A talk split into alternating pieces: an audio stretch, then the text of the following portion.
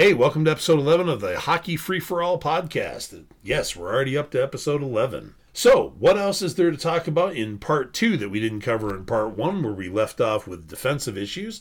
Let's get into offensive line combinations.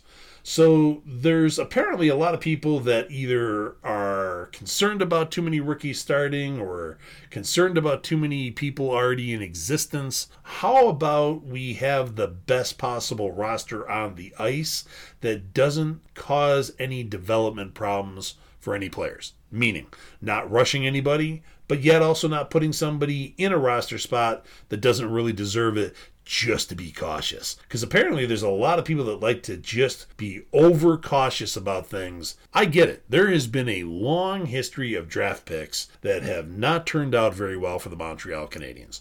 As a matter of fact, one could argue that really since the 70s, most first round picks haven't turned out to be that great.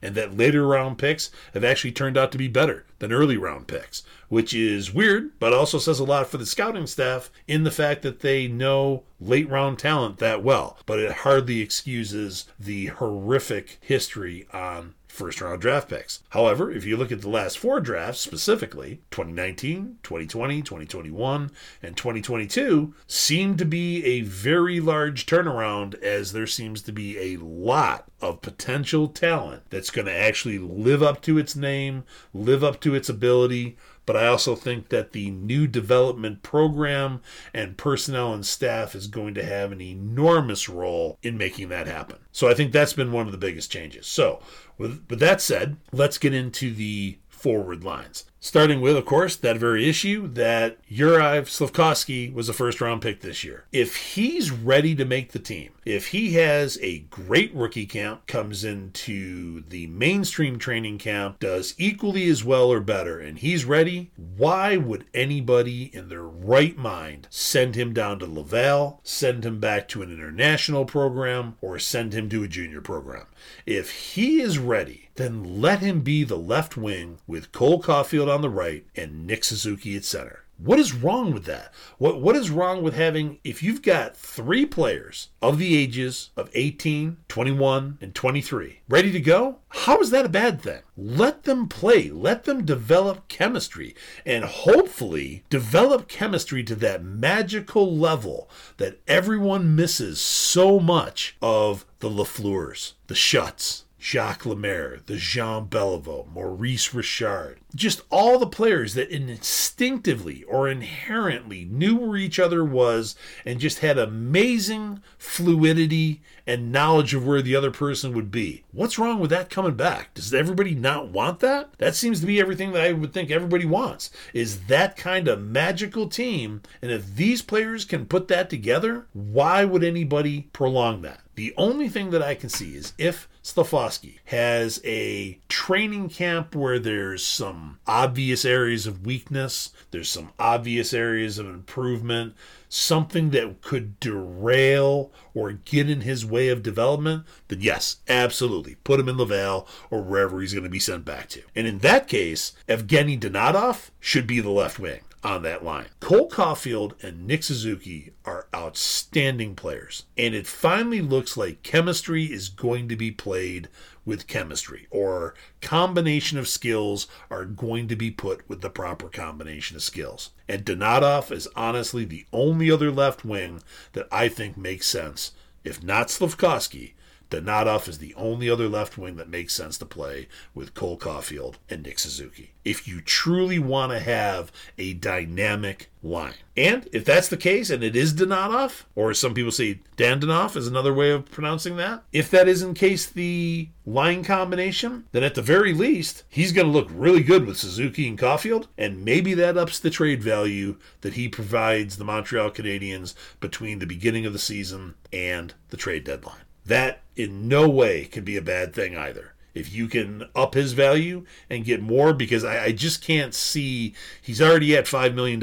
I can't see Montreal bringing a lot of guys back at those prices or higher contracts given all of the talent that they already have and have to keep signed and keep together. That just doesn't make any sense from that perspective. In line two, there's apparently a lot of people that are highly skeptical of some of these players. Josh Anderson, Kirby Dach, and Christian Dvorak. You know, everybody's talked about Christian Dvorak being a center. Christian Dvorak can also play left wing. Christian Dvorak and Josh Anderson also played together at London in the OHL. They would also create really good line mates for Kirby Dach. You got Kirby Dach, six foot four, 200 pounds. Josh Anderson, six foot three, 227 pounds. Christian Dvorak, six foot one, 200 pounds. Christian Dvorak and Josh Anderson have chemistry already, have played together. That was one of the first things they mentioned when they came over, that they look forward to playing together. Put them as the wingers with Kirby Dach. That could make a very interesting line. Dach is supposedly a very good passer. Dvorak is a very good two way forward. And Josh Anderson is a very good goal scorer. That sounds like a really good combination. Bringing us to line three. Brendan Gallagher has been looking for new line mates since Phillip Danault and Tomas Tatar left. Interestingly, he could have those two new line mates that he's been looking for this year. Apparently, Brendan Gallagher also knows Sean Monahan, who also Sean Monahan knows Jake Evans. Jake Evans and Sean Monahan trained together in the off season, are obviously good friends, so again, you've got some chemistry, some awareness of each other. Sean Monahan has met Brendan Gallagher before. What's wrong with that combination? Gallagher, Monahan, Jake Evans on the third line. And again, Jake Evans on this line, just like Christian Dvorak on line two that I spoke about. Is he a center? Yes, he is, both of them can also play left wing. That also gives you the ability on both of those lines. Should the centers of Kirby Dach and Sean Monahan get thrown out of a draw, that gives you an automatic backup on the line. That also gives you positional play that can transfer or integrate with each other, exchanging positions and things, giving lines more flexibility, more dangerous to the opposition that they're facing, causing them greater amounts of problems. Now, in line four, because everybody's saying, holy cow, that leaves a lot of guys fighting for line four. Yeah, it does. That that is part of the advantage of having depth. So that leaves a whole bunch of players. Paul Byron, who's probably going to be on LTIR for at least the first beginning of the season, but let's say he's not and he's available. Jonathan Drouin, Joel Armia, Michael Pezzetta,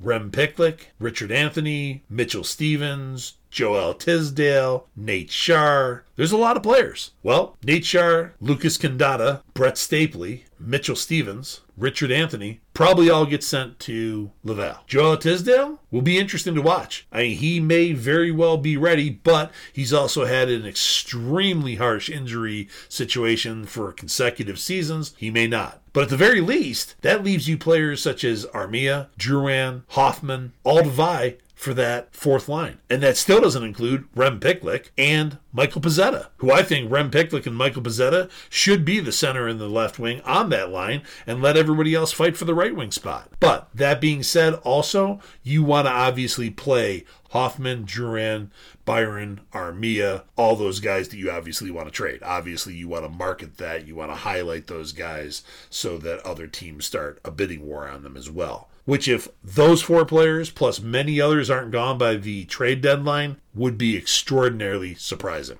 And I think that's one of the things that makes this season extraordinarily exciting as well. A lot of people are talking about, oh my God, this is going to be a bad season. There's nothing to look forward to. I disagree. I think you have a defense that we talked about last week that is younger, stronger, more fluid than last year's defense.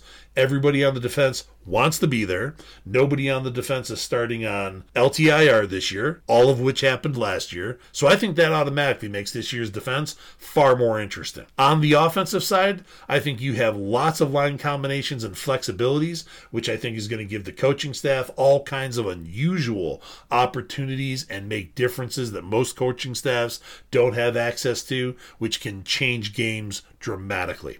I think the Canadiens are definitely going to score more goals than they did last year. I think the Canadiens' defense is going to be better than last year's defense, mainly because I don't know how it could be any worse. Last year's defense was just that bad. I have no idea how anybody can say this year's is going to be worse.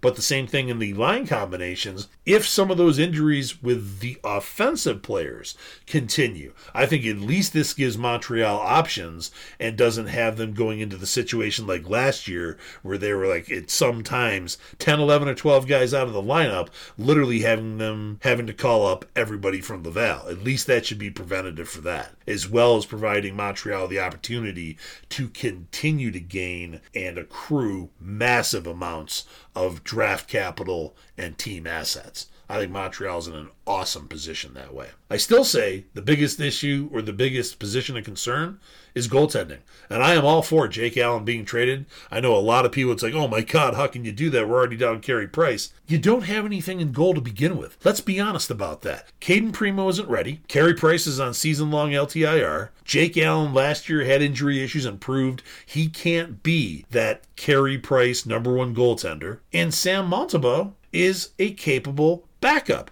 You can play him 20 some games. Beyond that, the guy really either doesn't have the endurance for it or maybe he just needs an opportunity to prove it. But so far, he hasn't. So the number one trade that I'd like to see, which involves this forward group that we're talking about this week, is I would love to see Joel Armia sent to Vancouver for goaltending prospect Michael DiPietro. Goaltending is going to be an unknown anyways. So you're you're not making anything better or anything worse by that by that trade. You're getting rid of another contract, and I quite honestly think Armia, like a lot of other players, just needs a change. I mean, obviously, look at how comfortable he was this year playing for Finland and the far better tournament he had playing for Finland than he had regular season last year, where basically his name should have been Ghost. I mean, he was basically a ghost last year. There were times that people say, wow, is he even still here? I mean, there were a lot of nights nobody even had a clue that he was still around. But if you like surprise, if you like options, and you like opportunity, this season